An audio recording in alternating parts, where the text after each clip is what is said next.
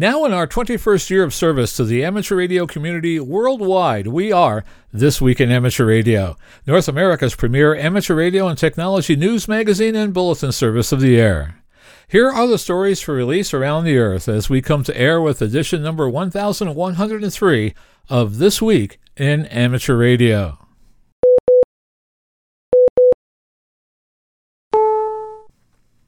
Now, in our 21st year of service to the amateur radio community worldwide, we are This Week in Amateur Radio, North America's premier amateur radio and technology news magazine and bulletin service of the air. Welcome to our World Amateur Radio Day 2020 edition of This Week in Amateur Radio. Here are the stories for release around the earth as we come to air with edition number 1103 of This Week in Amateur Radio. The ARRL says that a remotely administered amateur exam system is showing promise. Riley Hollingsworth, K4ZDH, has rolled out the new volunteer monitor program. We will tell you all about it. Amateurs in Alabama respond to several reported tornadoes. It looks like the new solar cycle, number 25, actually began last December 2019. Both the ARRL and AMSAT seek relatively minor changes in the FCC's proposed new orbital debris mitigation proposal. The amateur radio on the International Space Station program is taking a new approach to school contacts during the current planetary lockdown. The League announces new benefits for members, and we'll tell you all about them. The FCC plans to take action on the future of the 6 GHz band, and if you have children, you might interest them in story time from the space station. We will have all the details coming up in this week's report. These headline stories will come to you in a moment along with this week's special features. We'll visit with Bruce Page, KK5DO, and get an update from AMSAT on what's new with all of those amateur satellites in orbit. Our technology reporter, Leo Laporte, W6TWT, will answer the question how reliable are modern solid state drives, and will explain how to back up Windows 10 natively. Australia's own Onno Benschop, VK6FLAB, asks When was the last time you played? Our own amateur radio historian, Bill Continelli, W2XOI, returns with another edition of the Ancient Amateur Archives. This week, Bill looks at the history of the technician class license. Our tower climbing and antenna master talks about pre climbing safety procedures, including lockout tagout. That's with Greg Stoddard, KF9MP. And that's all straight ahead, as North America's premier amateur radio and technology news magazine and bulletin service, This Week in Amateur Radio, takes to the air right now. Reporting from our new special lockdown headquarters here in Albany, New York, I'm George, W2XBS, trying not to go stir crazy in this little room. And reporting from our news bureau in Rochester, New York, I'm Dave Wilson, WA2HOY. And reporting from our HEPA filtered, soundproof, gloved, and mask clandestine outpost in the Catskill Mountains, I'm Don Hulick, K2ATJ. And from Quarantine Studio 1 in our Central Florida News Bureau, which is really not a bad place to be, I'm Fred, November Fox 2 Fox. And reporting from our news bureau in Fayetteville, Arkansas, where Old Man Winter seems to be having trouble finding the old exit door, I'm Will Rogers, K5WLR. 30 minutes of solid amateur radio news begins now. Welcome to our newscast. Leading off this week's news. Facing a growing demand for amateur radio exam sessions in a time of social distancing and stay at home orders, sponsors of some volunteer examiner teams have risen to the challenge and are developing systems to remotely proctor test sessions. Many of our VEs and VE teams have been working on remotely proctored exam session ideas, employing both video and in person components, following social distancing protocols ARRL Volunteer Examiner Coordinator Manager Maria Somma, AB1FM, said, We have been receiving interesting and innovative suggestions, and we appreciate the dedication and ingenuity our examiners have shown.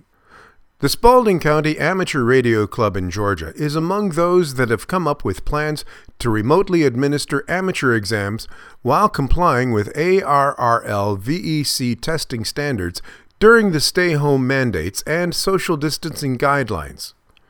Current systems leverage Zoom video teleconferencing technology, the fill and sign feature of Adobe PDFs, reliable email, appropriate computer equipment and internet connection, and no volunteer examiners present at individual remote test sites.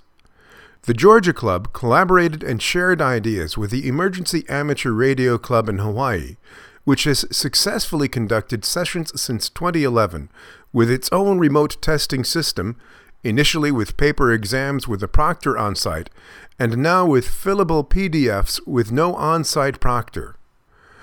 The Georgia Club obtained ARRL VEC approval to administer video supervised exams. The club's David Robinson, K4WVZ, said the first exam session took place this week, with another set for next week and many more in the pipeline going forward. We have started with testing just one candidate at a time, but are planning to ramp up to multiple candidates probably two or three simultaneously, Robinson told the ARRL. Before we do that, we want a few more single sessions under our belt and a few more video VEs trained. It also gives us an opportunity to garner lessons learned from each test session and upgrade our procedures accordingly. Robinson said this week's session went exceedingly well and the candidate passed the test. The club's procedures entail a pre exam video interview with candidates to ensure they understand all the requirements and procedures. This also allows us to test the candidate's ability to work with the video and computer technology before the actual exam, Robinson explained. Training sessions were conducted for VEs to make sure they understood their role and how to use the technology. Following the exam, the VEs score the test and sign off on the paperwork with the VE team leader submitting the application online and by mail per ARRL VEC instructions. Application and successful exam are first accepted and then submitted to the FCC for processing. Meanwhile, New England Amateur Radio, NE1AR, an affiliate of New England Sci Tech, has taken it one step further, Somma said. It got the approval of ARRL VEC to begin trials of what it describes as completely online testing with strict rules and protocols for maintaining the integrity of the testing environment. NE1AR is limiting candidates to one exam per candidate due to the current candidate backlog and the difficulty of administering exams online. Candidates must agree to a list of protocols, which include no visitors or pets in the exam room and a cell phone camera scan of the entire room and exam area to show that there are no materials or people in the room that could aid in taking the exam.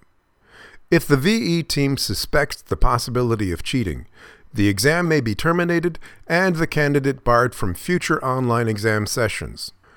We began a series of trials on April 1st under ARRL VEC review and have now been asked to help train more VE teams on the process. NE1AR President Bob Phinney, K5TEC, told the ARRL.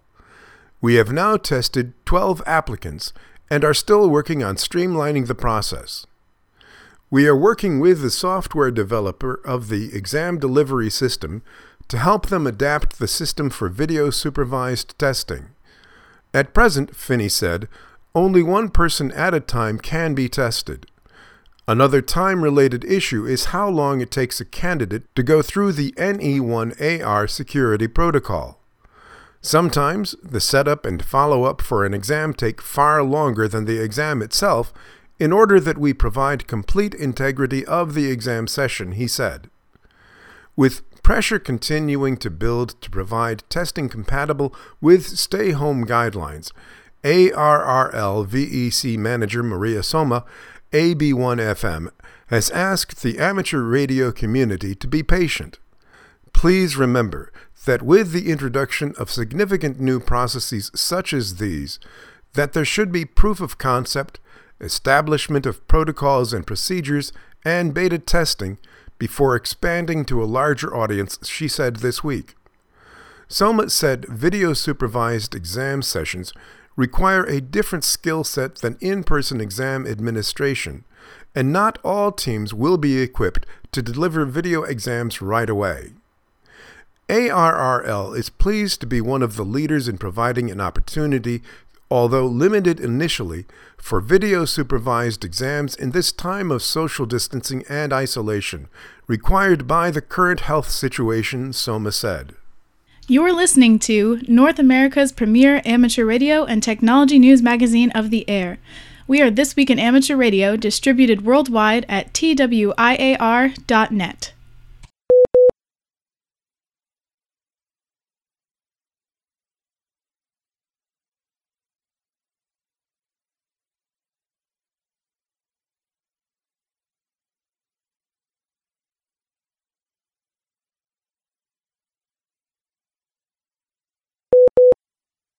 After kicking off on January 1st, the new Volunteer Monitor program has ramped up to operational status. For more details, we go to Steve Ford, WB8IMY, reporting from ARRL headquarters in Newington. A soft rollout of the program began on February 1st, designed to familiarize volunteer monitors with the issues on the bands and to put into practice what to report and what to ignore based on their training. The volunteer monitors not only will be looking for operational discrepancies, but also for examples of good operating. The volunteer monitor program has, at least for the moment, put Riley Hollingsworth, K4ZDH, back in the center of amateur radio enforcement as the volunteer monitor coordinator. Hollingsworth reported that during March, the 165 active volunteer monitors logged more than 2,300 hours of monitoring on HF and nearly 2,000 hours on VHF and UHF. According to Hollingsworth, one case is being prepared for FCC referral already, and it involves long standing interference to a repeater in the Philadelphia area by someone using an unauthorized call sign. Hollingsworth said he also worked with net controlled operators of nets on 40 and 75 meters that had been suffering serious interference.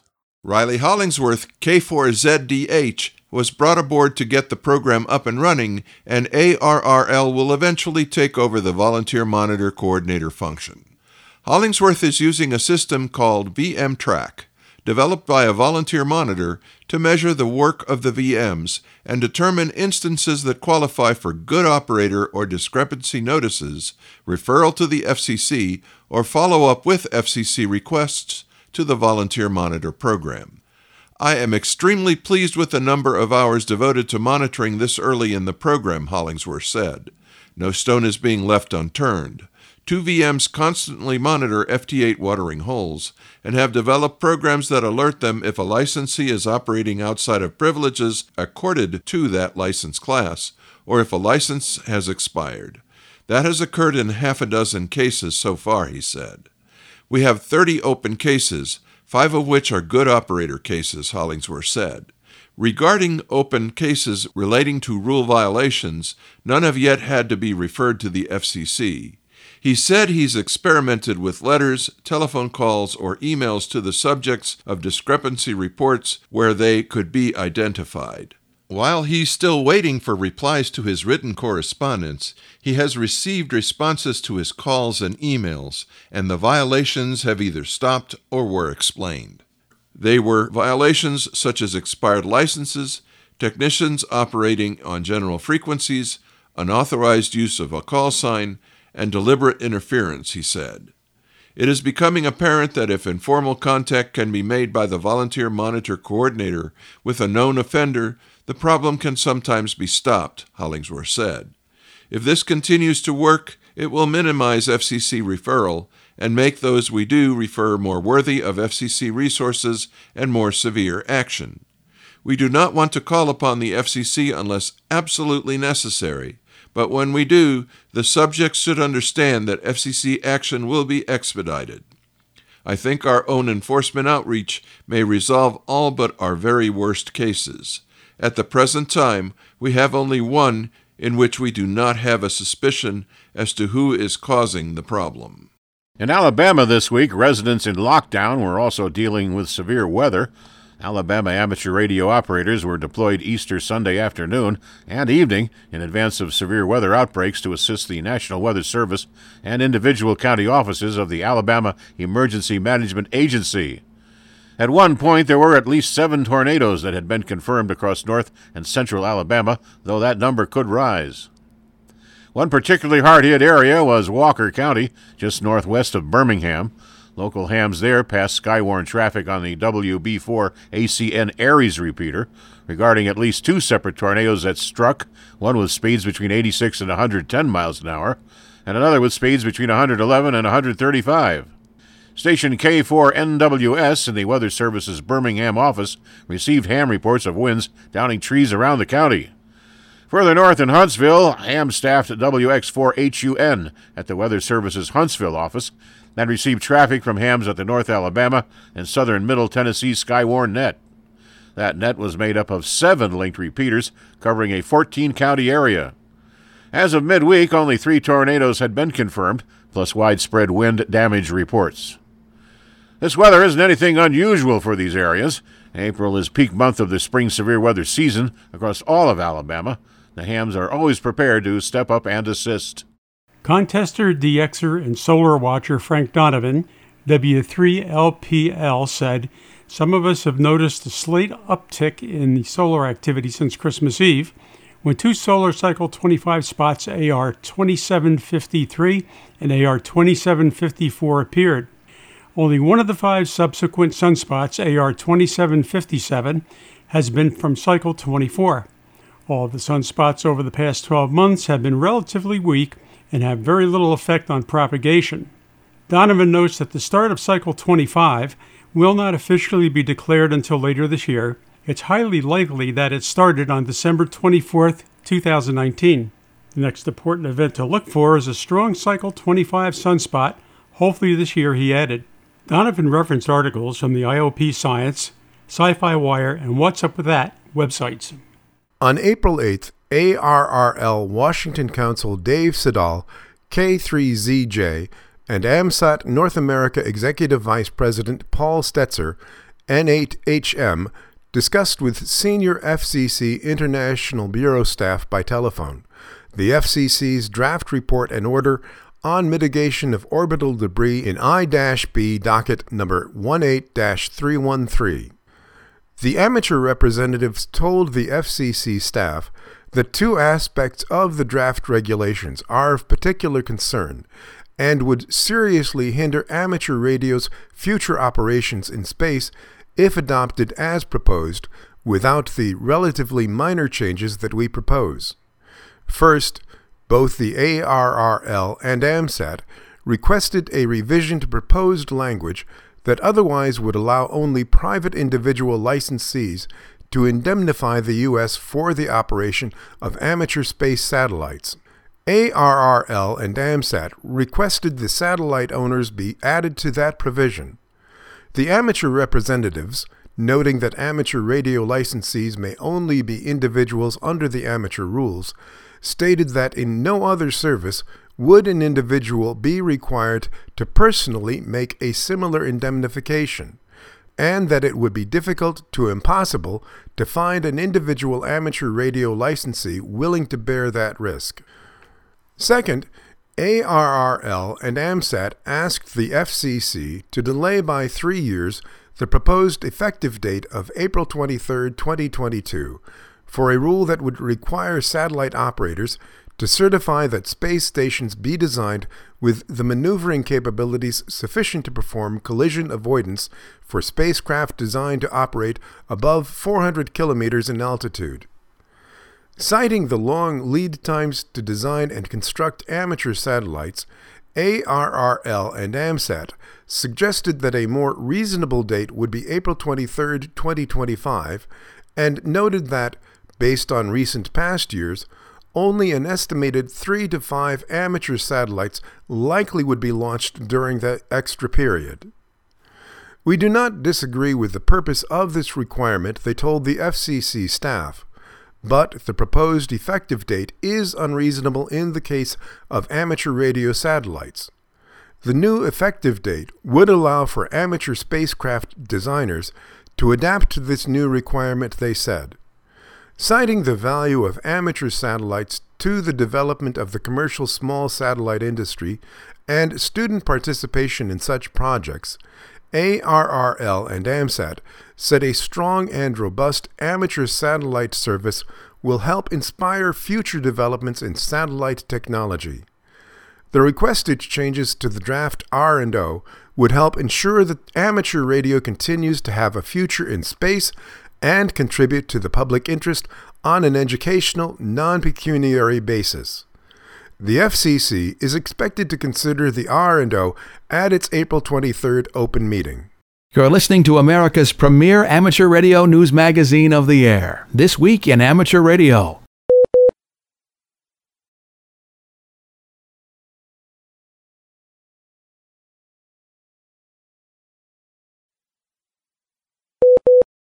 ARRL members will now receive digital access to four ARRL magazines, beginning with their latest issues. Here with the details is ARRL Publications Manager Steve Ford, WB8IMY. As a new free benefit, ARRL members will soon receive digital access to two more magazines, beginning with their May June issues. Joining QST and on the air magazines on a digital platform will be the bi monthly editions of QEX and NCJ, the National Contest Journal. QEX includes articles, columns, and other features ranging from construction projects to more advanced technical information. NCJ targets radio amateurs who are active in radio sport. All four magazines are easily accessed through any web browser at www.arrl.org forward slash ARRL magazines. The free ARRL Magazines app is available for iOS and Android in the Apple App Store and Google Play. Feedback from ARRL members and our readership surveys has shown that our magazines are one of the most valued member benefits, said ARRL Publications Manager Steve Ford, WB8IMY. Our investment in digital access provides another channel through which we can deliver content to our members across the expanse of interests and activities in amateur radio. All members can enjoy specialized content and a high quality reading experience, whether at their desk or on the go. Offering the suite of digital magazines is an opportunity for us to give members more of what they want while adding value to ARRL membership. ARRL's digital magazine editions provide replicas of the printed editions with added functionality, allowing users to fully search issues, enlarge pages, share articles, and more. The free ARRL Magazines app also supports downloading complete issues onto your mobile device or tablet for offline reading. Members who have elected to receive a printed QST or on the air as part of their membership benefits will continue to have this service. Members may not substitute a print subscription of QEX or NCJ as their delivered magazine member benefit. Print subscriptions of QEX and NCJ will continue to be available at additional cost for those who want to receive them. If you're already an ARRL member and previously created an ARRL.org website account, your username and password will provide you access to the digital editions, whether online or in the app. Members who have not previously registered will need to create a new account. If you've forgotten your password, visit www.arrl.org forward slash forgot hyphen password or email circulation at arrl.org for assistance. Previous and prospective members can join ARRL and take advantage of this and other membership benefits. The SSB edition of the ARRL Rookie Roundup returns on Sunday, April 19th at 1800 UTC and continues through 2359 UTC. For the purposes of this operating event, a rookie is any radio amateur licensed within the current calendar year or in the previous two calendar years. You can be a rookie if you haven't made any contacts on the contest mode SSB, CW, or RTTY before the Rookie Roundup contest.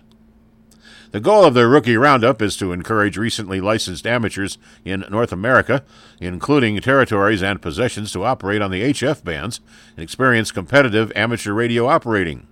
Experienced operators are encouraged to participate and help out new operators. In the past, this assistance has come on the air and in person. This year, however, ARRL is strongly discouraging the in person component of the event to comply with social distancing guidelines. A non rookie can help mentor a rookie via phone, Skype, or desktop sharing software such as TeamViewer or NoMachine, however. Opportunities abound for newer hams to participate. Single operator participants are more than welcome to join in the fun, either as rookies if they qualify, or as non rookie veteran operators making contacts with the rookies. Team entries may be submitted containing up to five different single operator entries. Team registration is available via the Rookie Roundup webpage and will close 15 minutes before the event begins. Rookies can work anyone in the contest, while non rookies are only allowed to work rookies. New operators will benefit from working veteran operators and could be their first HF contact. Non rookies are encouraged to participate and report their contact totals using the online score reporting form on the Rookie Roundup webpage. All score summaries, no logs are required or accepted, and they must be submitted within 72 hours at the end of the event. For complete rules, visit the Rookie Roundup webpage. The Federal Communications Commission is expected to act this month on changes that would open new frequencies on the 6 GHz band for use by Wi Fi devices. Companies such as Apple, Facebook, and Google have eyed the opportunities on this part of the spectrum as a way to ensure faster internet connections. The commissioners are scheduled to meet next on April 23rd, and a recent report in Bloomberg News said, said the 6 gigahertz vote is on the agency's agenda. One of the major opponents of opening up the band is the utility sector. Utilities have said network reliability could suffer if Wi Fi networks are given access to 6 gigahertz because they will cause interference. FCC Commissioner Ajit Pai proposed the change last year, saying that increased access to the radio spectrum would be an asset for future 5G development. The recently released TQSL version 2.5.2 application for uploading logs to Logbook of the World tightens requirements for data consistency with the goal of improving the integrity of the LOTW database. Starting with TQSL version 2.5.2, discrepancies in submitted logs now are flagged especially when it comes to the amateur data interchange format files frequently uploaded to LOTW.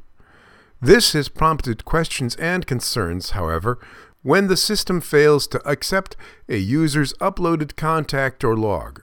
ADIF exists precisely to help ensure the accuracy of data interchange among amateur radio applications, different logging programs, for example. TQSL uses ADIF file data for cross checks that help to keep inaccurate or incomplete information from contaminating the LOTW database, and that's where some user issues have arisen.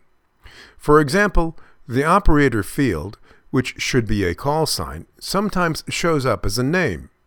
Occasionally, operators have reversed their ITU and CQ zones. Another issue is the My State field, which should show a U.S. Postal Service two letter state abbreviation. Anything else is a problem. The value of the checks added to TQSL is that it lets operators know when the data they're handling in their computer based logs is correct, said TQSL developer Rick Murphy, K1MU. Just as most hams would not knowingly send out a QSL card with the wrong details, it's important to make sure that when a ham submits a log to LOTW, that the content of that log accurately captures the details. It also prevents operators from uploading logs that contain incorrect information. Some help is on the way. Murphy soon will release TQSL version 2.5.3 which, among other things, skips over the operator field check. We have found that some of the checking performed for TQSL 2.5.2 was incomplete in some cases. For example, allowing incorrect zone information to pass, and overly strict in other cases. For example, the station owner tag, Murphy said. We've taken feedback from users and made great strides in improving the way logs are checked to ensure that checking is more complete while not raising false alarms. The problem is not always with the user. The initial implementation of cross checks in TQSL 2.5.2 revealed that not all logging applications conform to the ADIF standard, which is maintained and voted on by the 22 member ADIF group, which includes ARRL. TQSL 2.5.2 has offered support for operations from several locations, as well as the ability to detect uploads that contain incorrect location data, and the field used for checking location has been in the ADIF standard since 2004. Some commenters have suggested that ARRL has not defined the ADIF fields appropriately, but this represents a misunderstanding of how the ADIF standard is developed and maintained. Logging applications are obliged to follow the standard if they generate files that claim to be ADIF compatible. Operators have a right to insist that the logging applications they use conform to the standards agreed upon by the ADIF collective, said Greg Widin, K0GW, the chair of the ARRL LOTW committee. Those who find that their logger is out of conformance should demand an update, or if the logger is unsupported or the developer is unwilling to update, should investigate switching to an application that is a cooperative member of the universe of amateur radio logging applications. We pause for stations along the network to identify. We are This Week in Amateur Radio, your amateur radio and technology news magazine of the air, available as a podcast on iTunes, Google Play, iHeartMedia, and Spotify.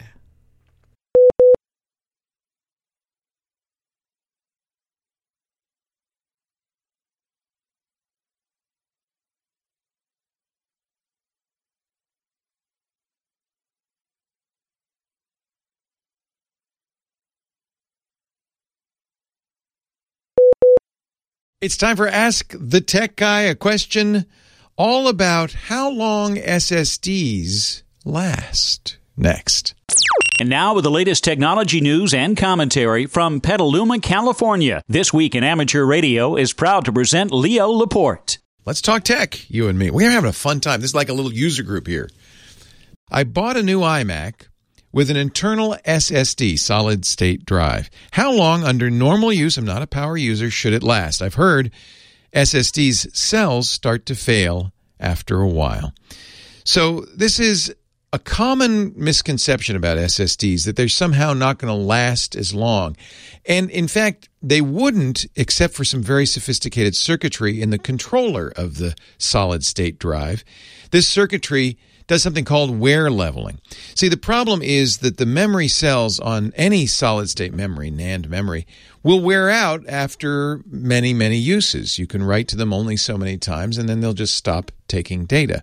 To prevent this from happening on an SSD, the controller software, the firmware, uses something called wear leveling to even out the wear across all the cells. There are many cells, billions of cells on a modern SSD, so by wear leveling, they can make sure no one cell gets written to too many times.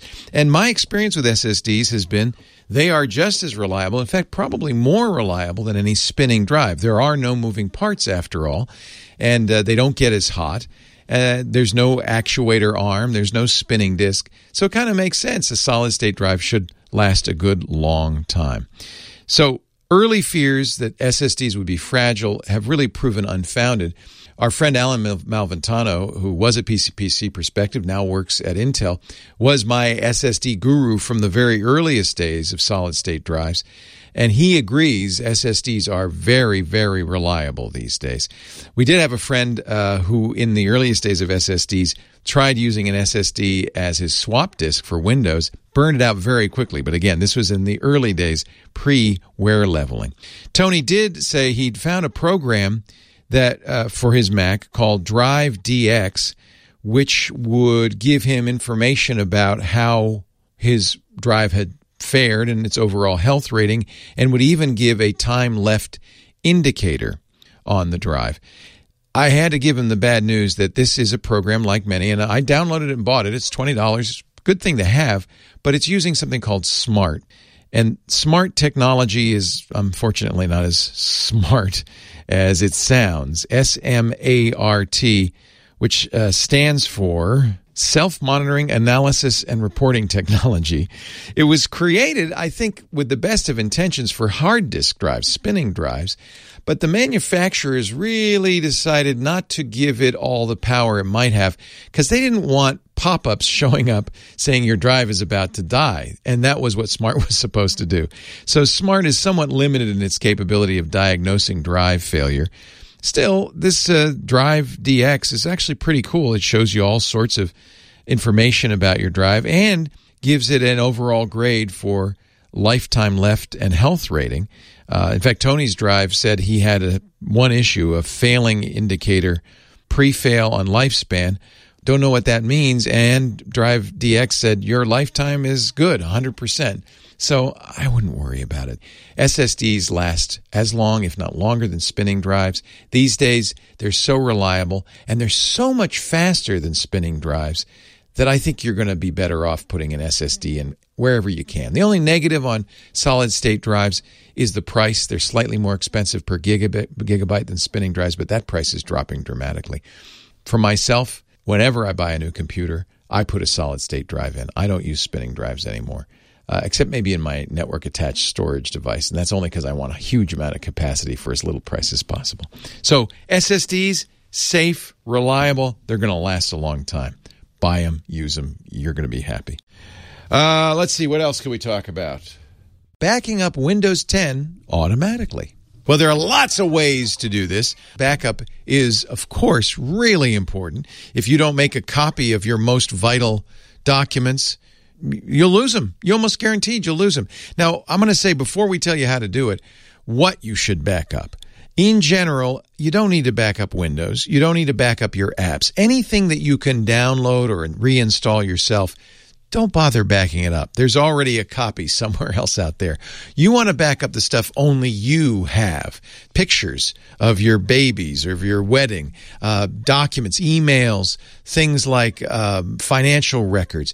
You know, the most important stuff you have is stuff you created and you have the only copy of. That's the stuff you need to back up. And of course, I always refer to my friend Peter Krogh. He's a great photographer, wrote the Digital Asset Management book. Photographers are absolutely crazy about backup, and he's the guy who coined the term 321 backup. Three copies of everything. If you delete the original, then you only have two copies. So you want to have three copies of everything, two different f- forms of backup, so you're not relying on any kind of media or or software.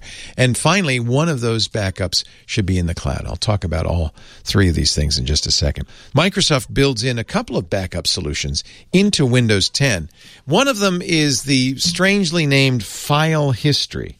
File File History is, believe it or not, a backup solution. This is Microsoft's own support article.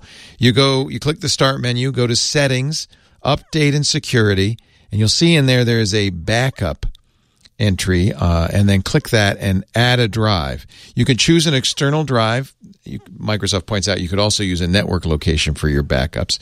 Having an external drive always connected to your computer, you can use file history to automatically back up files and it does this with versioning.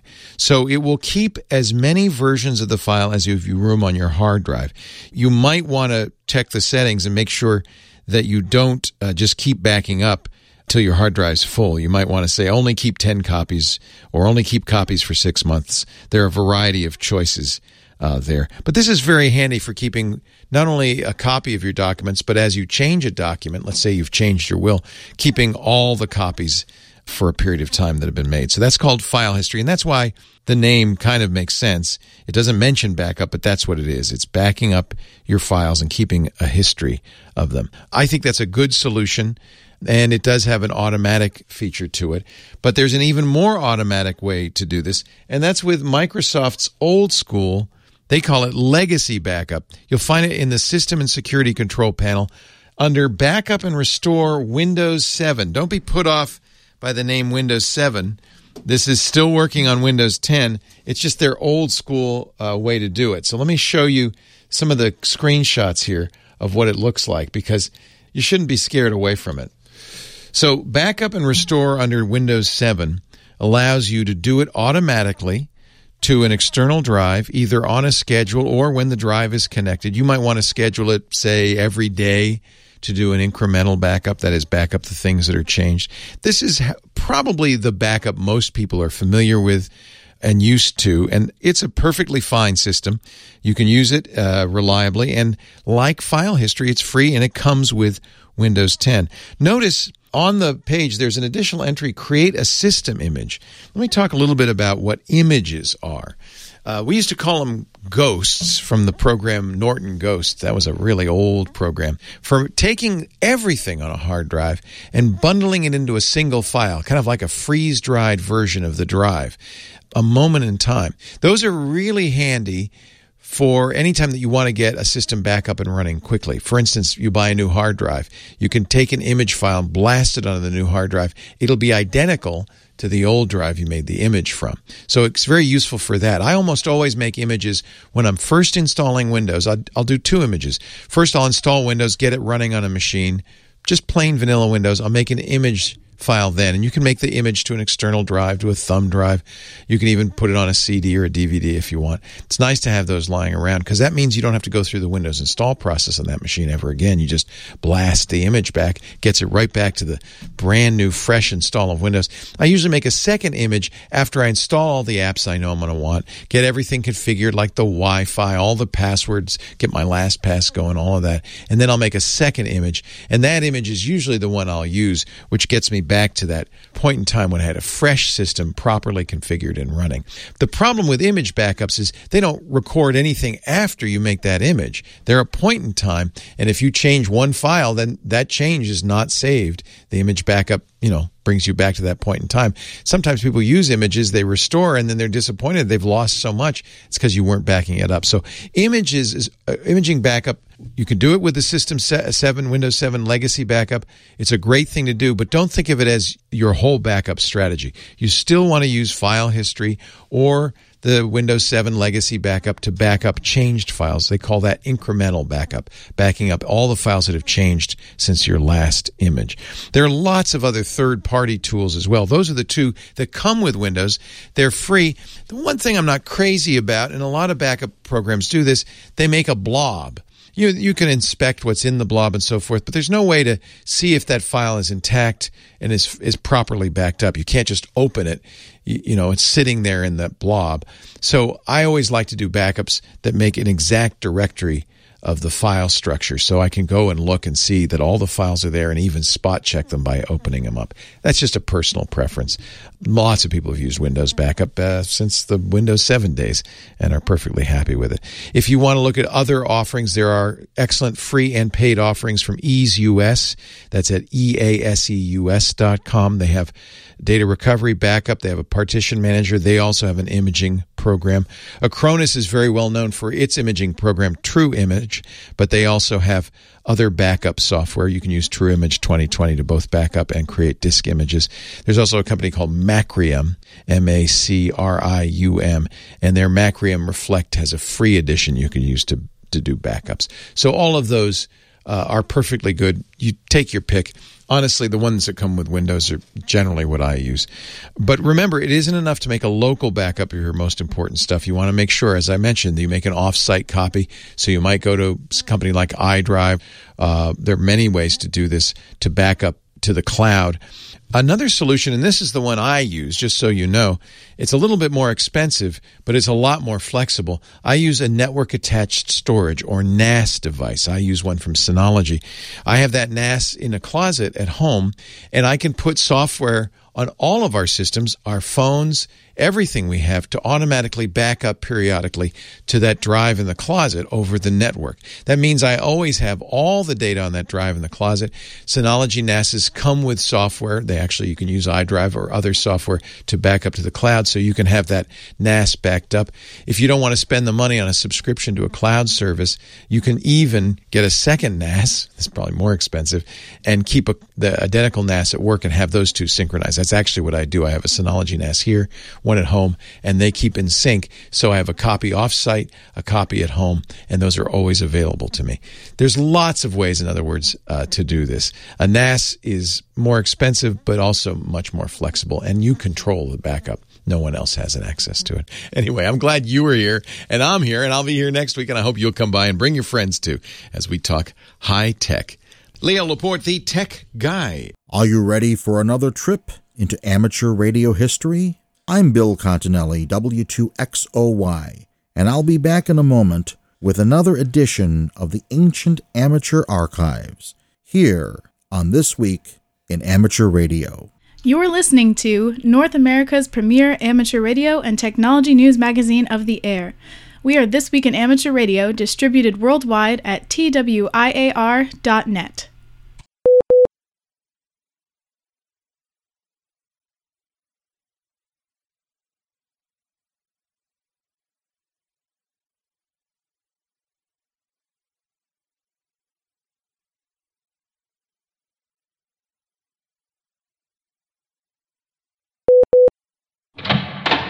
Welcome to the Ancient Amateur Archives. I'm Bill Continelli, W2XOY. The technician license is, by far, the most popular class of license now held in the amateur community. So many new hams started at the technician level to the extent that the novice license was eliminated as unnecessary. The amateur community accepts the technician as an acceptable mainstream license, either as a stepping stone to a higher class license or as an end in itself. But it wasn't always like this. For the first 25 years of the technician class license existence, it was an official outcast, set apart by the FCC as separate and distinct from the other amateur classes. Why were technicians considered second class? To answer this question, we must go back to 1951.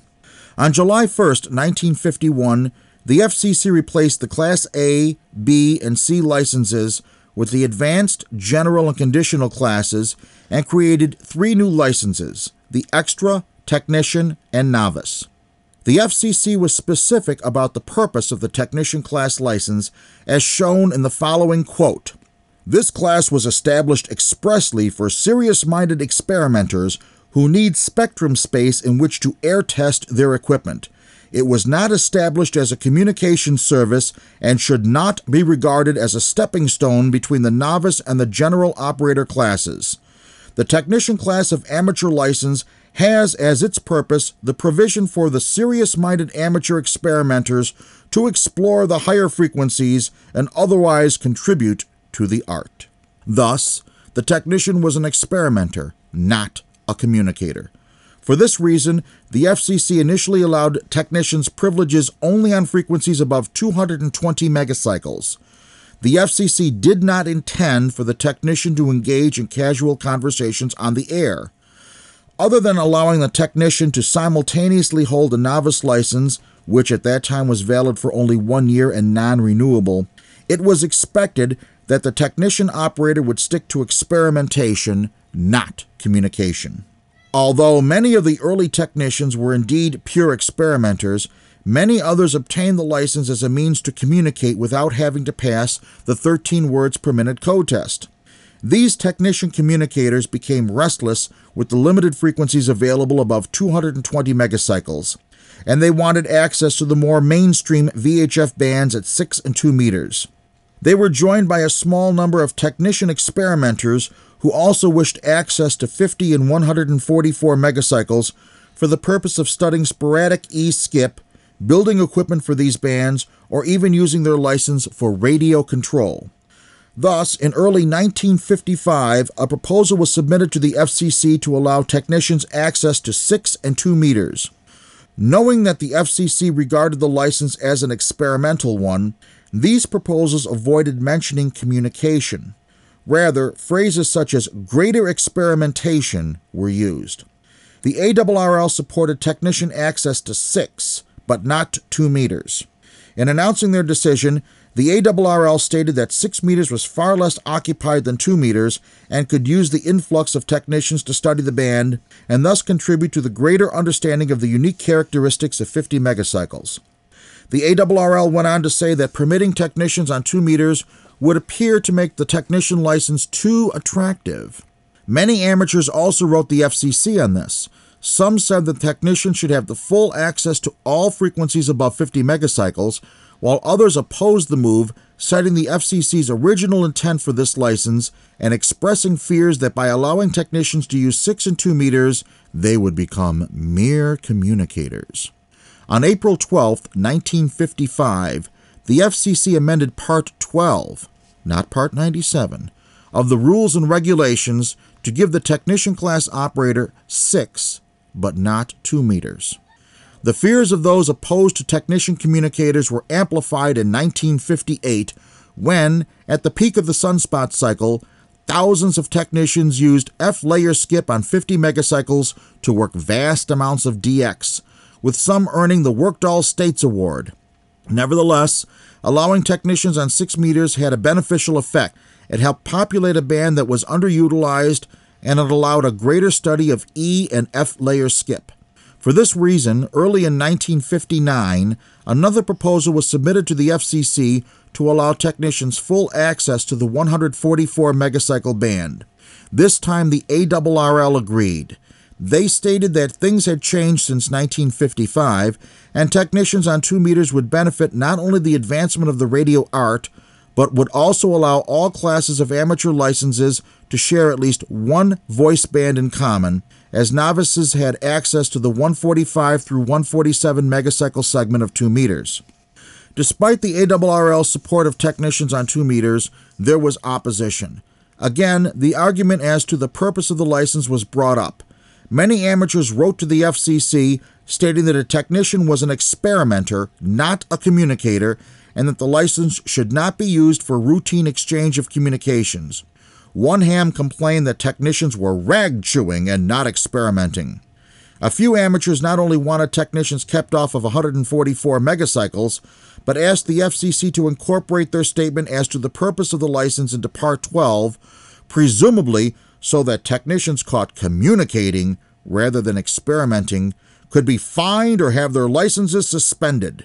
Others, including the ARRL, did bring in valid experimental reasons to allow technicians on 2 meters. Once again, the FCC compromised. They restated their official position that a technician was an experimenter, not a communicator.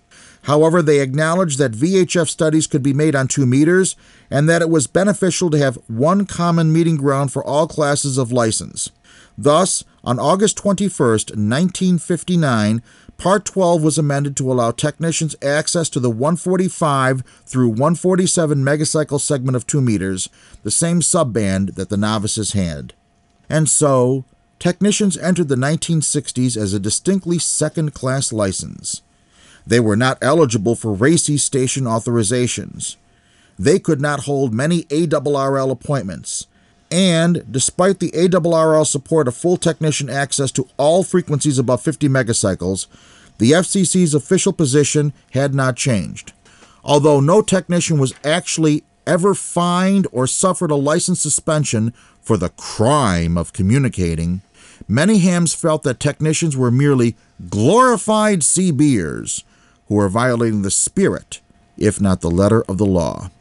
In our next installment, we will see how a new, short lived VHF magazine and an official change in the ARRL's viewpoint helped to bring about a gradual acceptance of technicians as real amateurs. I hope to see you then. Your time is up. Go in peace. But return again for our next installment of the Ancient Amateur Archives. You're listening to North America's premier amateur radio and technology news magazine of the air. We are This Week in Amateur Radio, distributed worldwide at twiar.net.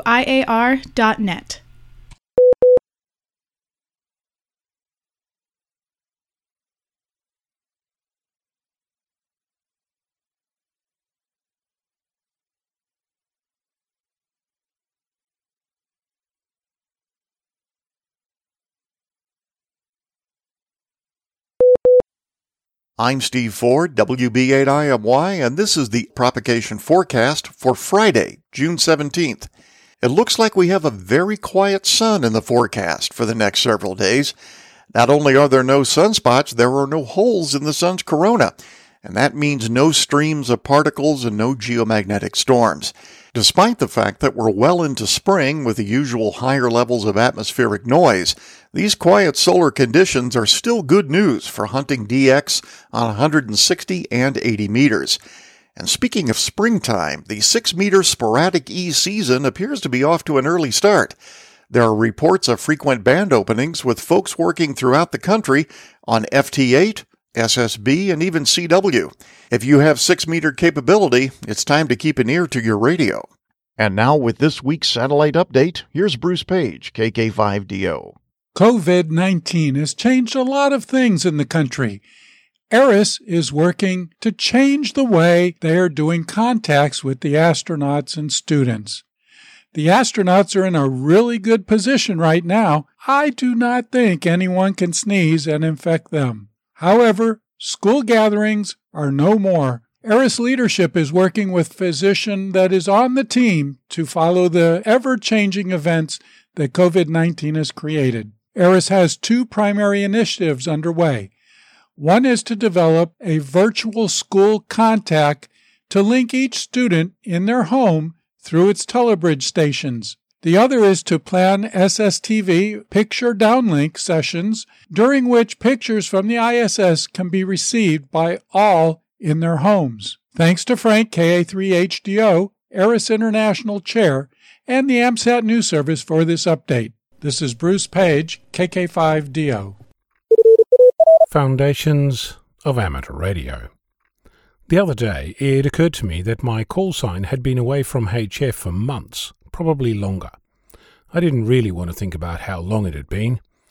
I moved QTH over two years ago, and ever since I've been working on a new antenna setup. You know the kind. You shouldn't rush this.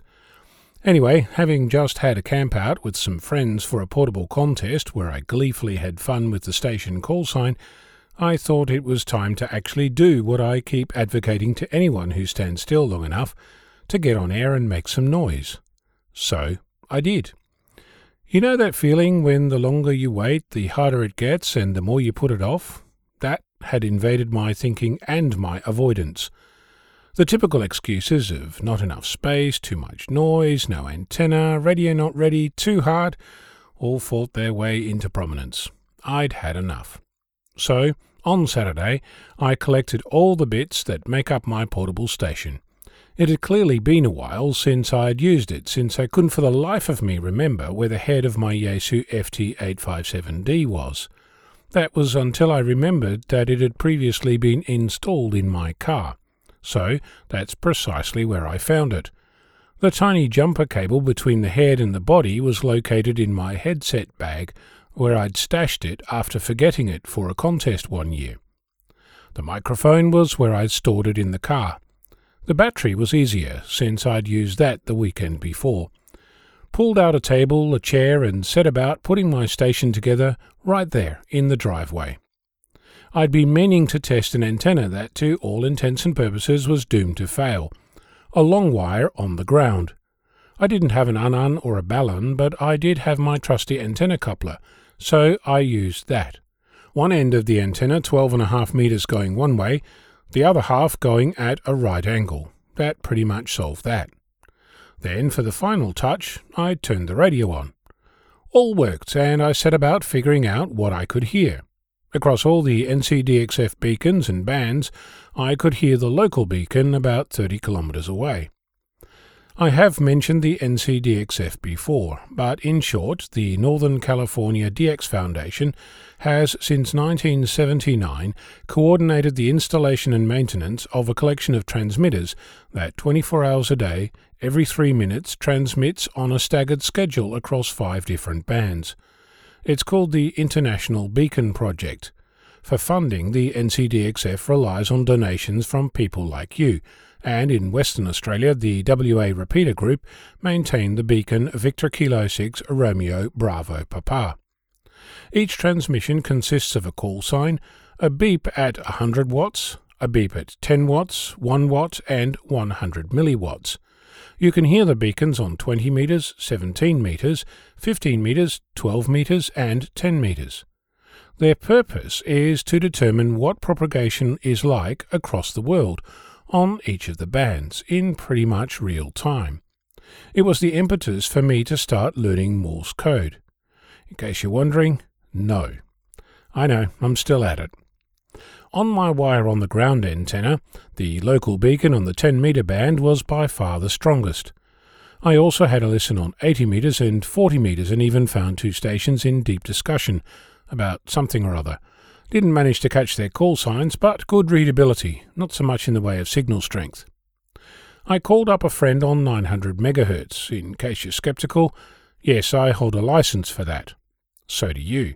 It's cunningly encapsulated in a sophisticated portable battery powered multifunctional gadget made of electronics and glass. He was in the middle of repairing some damage sustained to his G5RV Junior antenna during our latest adventures. Hi, Glyn. And afterwards we had a go to see if we could in fact hear each other. I was using 5 watts, he something like 70 watts. Neither of us could hear the other, even though we're a similar distance from each other as the beacon. Not yet sure if it was his radio acting up, or mine, for that matter. I then started down the digital modes path, installed a PSK31 decoder, and set about programming my radio for the traditional PSK31 frequencies. Didn't hear anything, didn't decode anything, but had a ball nonetheless. You might think to yourself right about now what the point of all this was if I didn't make any contacts. The answer is simple. I got outside, in the sun, soaked up some vitamin D, and played radio, just like the weekend was intended for. My next adventures are likely going to involve the same antenna and a vertical for transmit to see how that goes. You don't need an excuse to get out and play, and when you do, you might not make any contacts, but that's not really the point of playing, is it? I'm Onno, Victor Kilo 6, Foxtrot Lima, Alpha Bravo. Astronaut Chris Cassidy, KF5KDR, and two Russian cosmonauts arrived on April 9th as the Expedition 63 crew on the International Space Station, temporarily restoring the orbiting laboratory's population to six people.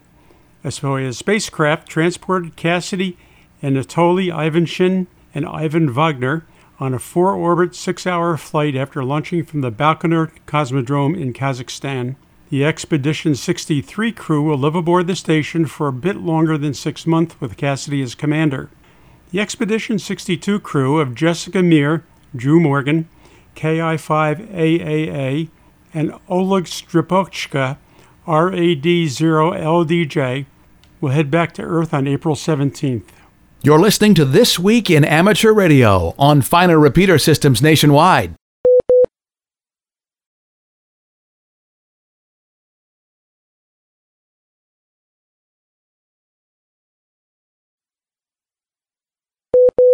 The Australian Maritime College has been asked to review proposed changes in radio call sign structure that would enable any amateur in Australia to be allocated any available three letter suffix regardless of license class.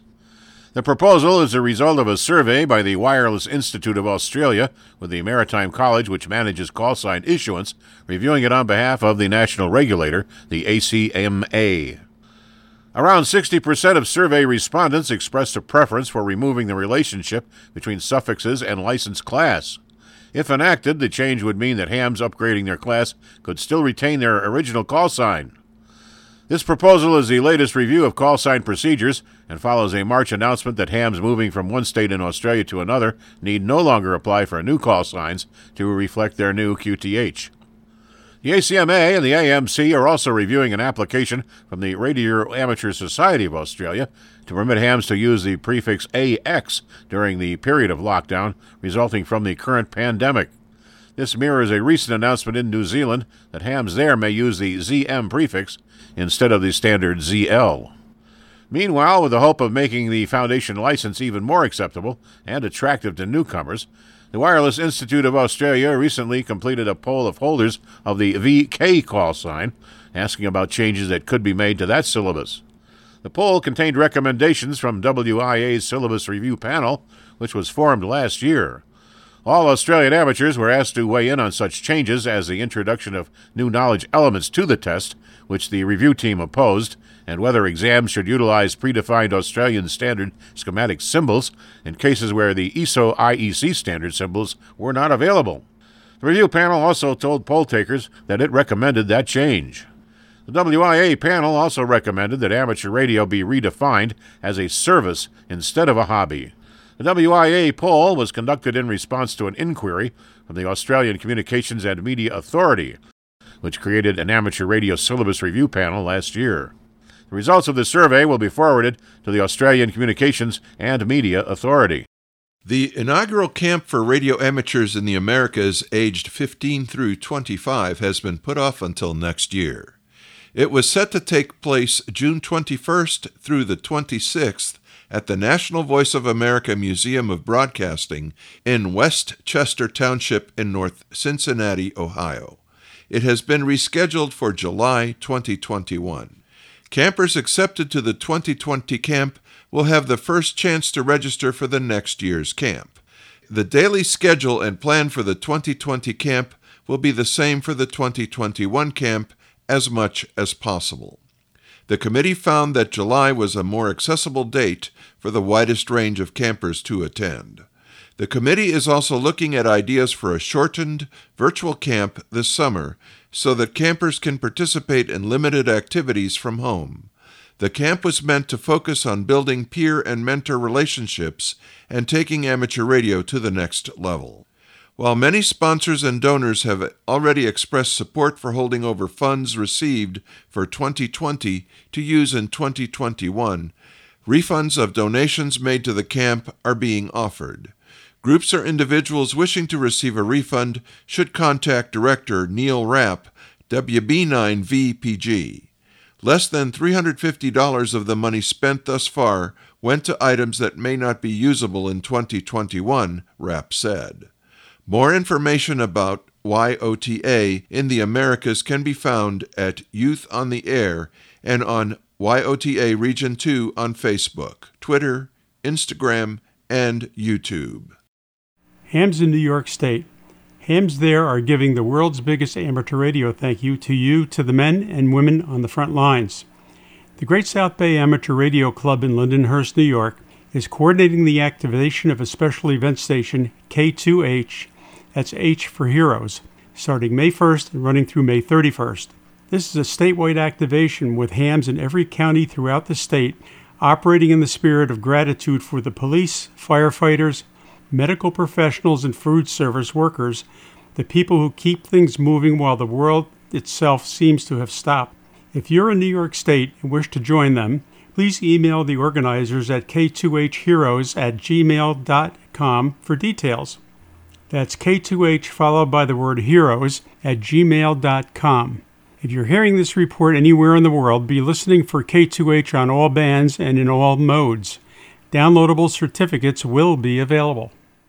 The annual ham radio show in Friedrichshafen, Germany, has decided to cancel its 2020 show due to the virus pandemic.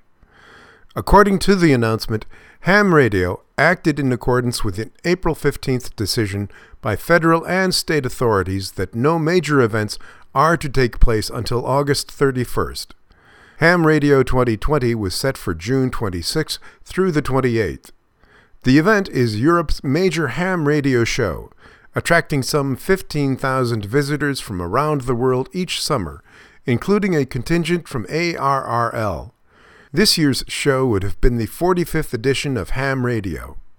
Our members, domestic and foreign guests, and we ourselves have been hit hard by this decision, which now became necessary to make on short notice, said Deutscher Amateur Radio Club President Christian Entsfellner, DL3 MBG. Until we get together again in Friedrichshafen, we as amateur radio operators are looking forward to keeping in contact with one another using amateur radio. On the Ham Radio website, exhibitors, including Deutscher Amateur Radio Club, will offer a virtual show. And now, with his segment on tower climbing and antenna safety, here is Arizona's own Greg Stoddard, KF9MP. When climbing on a commercial tower, we need to be aware of RF safety laws. Exposure has been the subject of debate lately, especially since the guidelines have been introduced into the amateur's vocabulary. There are certain requirements you need to be aware of. Some are required by law, and some are not. This all depends on the tower and how it is loaded with commercial services. For those of you who are not aware of the federally mandated safety guidelines, there's a general set of rules about working safely with sources of energy. Lockout, tagout is a phrase which refers to the use of safety devices to help prevent accidental injury to workers servicing equipment. On towers, lockout tagout can include seals on breaker switches, inline coax switches, or other similar devices. I'm not going to refer to any specifics, but to good personal safety guidelines. If you are working on a shorter tower with perhaps a few paging systems, you need to consider exposure to RF as well as the risk of injury from contact with active antennas. When you are working on or near an antenna or its feed line, you must ensure that it is difficult or impossible for someone to turn on the transmitter while you are on the tower. If you are at 250 feet and your partner is on the ground, another person working in the transmitter shack could easily turn on the transmitter that is attached to your body. It is your responsibility to unplug the transmitter's power cord or remove the fuses, mark or lock the breaker so anyone else not involved in your work cannot accidentally turn on the injury causing transmitter. Before you start working, make sure everyone in the area is aware of what should or should not be turned on and install some sort of locking device. A cable tie is suitable as a lockout in many circumstances. I sometimes put cable ties through the holes in the prongs of a 115 volt plug to prevent it from being plugged in while I'm on the tower.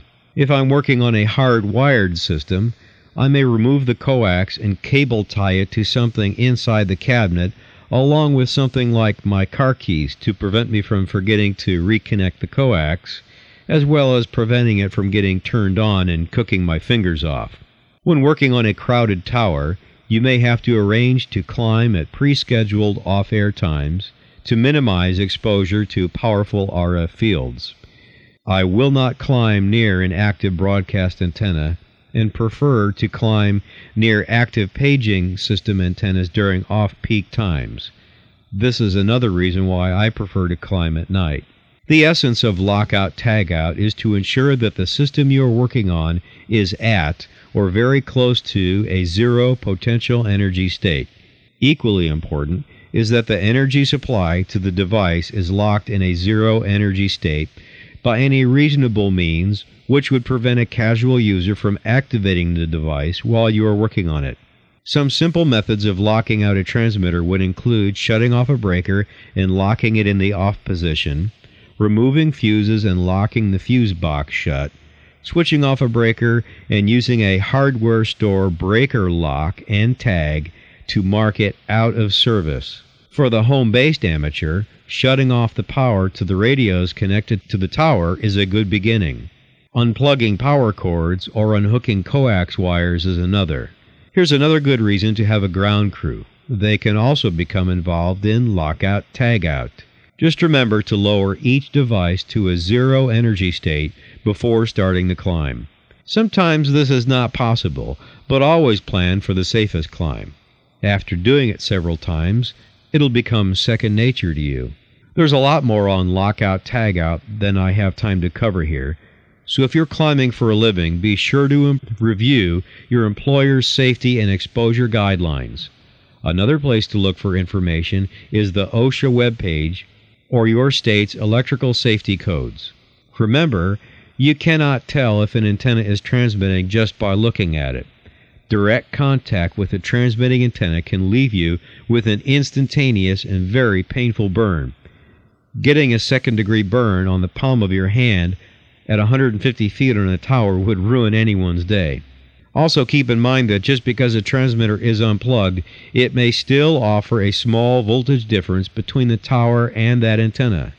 It is impossible to attain the exact same ground potential between all the systems on a tower. So the risk of a shock while climbing will always be present. Just be careful when you touch antennas on towers. Remember, tower work at any height can easily become deadly. Clear, sober minds must be in charge. Money spent on books, videos, and climbing gear is well worth the investment. This is Greg Stoddard, KF9MP, reporting for This Week in Amateur Radio. You're listening to North America's premier amateur radio and technology news magazine of the air. We are This Week in Amateur Radio, distributed worldwide at twiar.net.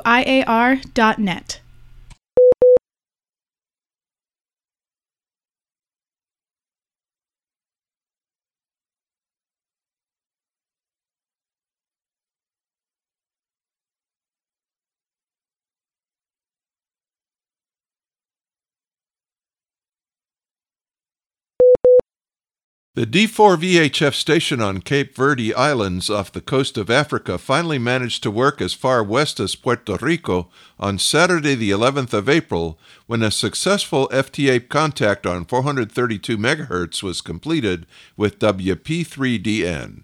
The transatlantic distance was almost 4,370 kilometers, which is about 500 kilometers further than the first contact to Guadeloupe on 432 MHz a few days earlier. To put the distance into context, 4,370 kilometers is the same as, say, St. John's, Newfoundland to Frankfurt in Germany.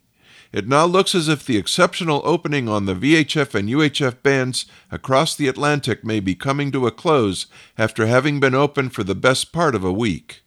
Meanwhile, the claimed transatlantic record on 2 meters has been extended to nearly 4,760 kilometers or 2,951 miles. The incredible tropo conditions between Cape Verde Islands and the Caribbean continues to amaze with transatlantic contacts on 144 MHz and 432 MHz being made, John Desmond, EI7GL said in a blog post. The April 8th FT8 contact was between D4 VHF in the Cape Verde Islands and PJ2BR on Curacao. The distance covered was some 300 kilometers greater than the previous transatlantic record set last summer by D41CV and NP4BM. The new 2 meter transatlantic record distance is about 10 kilometers short of the IARU Region 1 tropospheric propagation record on that band, Desmond said. The youthful team Exuberance has announced it's postponing its planned CQ-WPX-CW contest operations from K3LR until May 2021. Team Exuberance will compete in the Multi 2 category. While this decision was not taken lightly, it was clearly the appropriate action in light of the virus pandemic, team member Bryant Rascoe, KG5HVO, said in an announcement. Thank you to all individuals and clubs who financially contributed to our fundraising effort, he said. Those seeking to have their 2020 contributions refunded should mail him or Marty Sullaway NN1C. All funds retained will go towards Team Exuberance's next operation, Rascoe said. In a message to amateur radio on the International Space Station team members, sponsors, and educational institutions, ARISS International President Frank Bauer, KA3HDO, outlined how ARISS is transforming its activities as a result of the current virus pandemic. Our primary objective in these challenging times is to protect all students, faculty, astronauts, and our volunteer team in all we do, Bauer said, noting the international scope of ARISS and the space station. Each one of us around the globe is dealing with the current situation in one way or another. Each area of the globe is unique in the virus spread, as well as in the government policy to protect their people, and the situation in each location is changing every day. ARISS has postponed school and group contacts in Georgia, Tennessee, and California, as well as in South Africa and Romania. At least one school or group contact in the UK has been cancelled altogether. ARISS needs to be prepared for a longer term effect, months, Bauer said. As a result, we have instituted an immediate response effort followed by a more strategic, longer term initiative to protect all. ARISS leadership, working with a physician on the leadership team, is carefully reviewing all of our procedures in light of the evolving recommendations. We will continue to monitor the local and global situations and will modify our local and global planning as these situations change. Bauer said that over the short term, ARISS mentors will work with each school or organization in the ham radio contact queue to determine the way forward. He said ARISS would rely on local government policies for guidance in deciding whether to cancel or postpone a contact or to modify the contact schedule. But in each case, we are encouraging all to put health and safety first. And each contact decision is being carefully scrutinized by the senior ARISS international leadership team, he said. Bauer said that several initiatives are in the works over the longer term to transform how we interact with students and host educational institutions by engaging with students and educational institutions virtually. One possibility, he said, is ARISS Virtual School Contacts, employing ARISS Telebridge ground stations around the world to link individual students at home with audio and streaming video. Typically, Telebridge stations serve as ground stations for ARISS contacts with schools not in the footprint of an ISS orbital pass. ARISS plans to transition into this model in the next couple of weeks, Bauer said. ARISS also is planning several slow scan television sessions during which images from the ISS would be transmitted to at home students. These can be received directly if a student has a radio or indirectly if a student connects to a remote station via internet or goes to the ARISS SSTV gallery, where all downloaded images can be posted and reviewed, Bauer explained. Bauer characterized the ARISS long term approach as a huge pivot for the organization, but said ARISS considers it a great strategic move going forward. It should be noted that one reason we were allowed to set up ARISS on ISS was to help astronauts improve their psychological well being by allowing them to freely talk to students, friends, and ham radio operators on the ground, he said. We are now at a juncture to help do the same for students. In other words, providing a psychological well being STEM motivation to students, faculty, and the local community through ARISS on orbit connections that are virus free. And finally, this week, a collaborative educational program known as Storytime from Space has a lot of youngsters feeling over the moon, quite literally, because it lets kids watch videos of astronauts reading children's books while on the International Space Station. Now hams are also over the moon about it too. The latest book to be added to the list of stories available in the video reading sessions is a book by Emily Calandrelli, KD8PKR. Emily is the author of Ada Lace, Take Me to Your Leader, the story of a YL and the many QSOs she has on a radio she'd repaired. Astronaut Anne McClain reads the book in three video segments. There's an extra treat thrown in for good measure in the second segment. Kids get a tour of the radio station used for contacts using amateur radio from the ISS. The final segment includes a video of astronaut Sunita Williams, KD5PLB, who also talks about the ARISS program. To get a good read on this latest story from space, visit Storytime from Space. That's Storytime from Space, one word, dot com. This Week in Amateur Radio is heard on nets and repeaters all across North America and around the world on great repeater systems like the KD5 DMT 145.290 and 443.025 MHz repeater system in Centerton and Garfield, Arkansas. Owned and operated by the Benton County Radio Operators Club, serving Northwest Arkansas, Southwest Missouri, and Northeast Oklahoma. This Week in Amateur Radio is produced by Community Video Associates Incorporated. Now, for the staff of This Week in Amateur Radio, this is Jeff Ronner, WB2AEQ, saying 73 until next week. This Week in Amateur Radio is copyright Community Video Associates Incorporated, all rights reserved.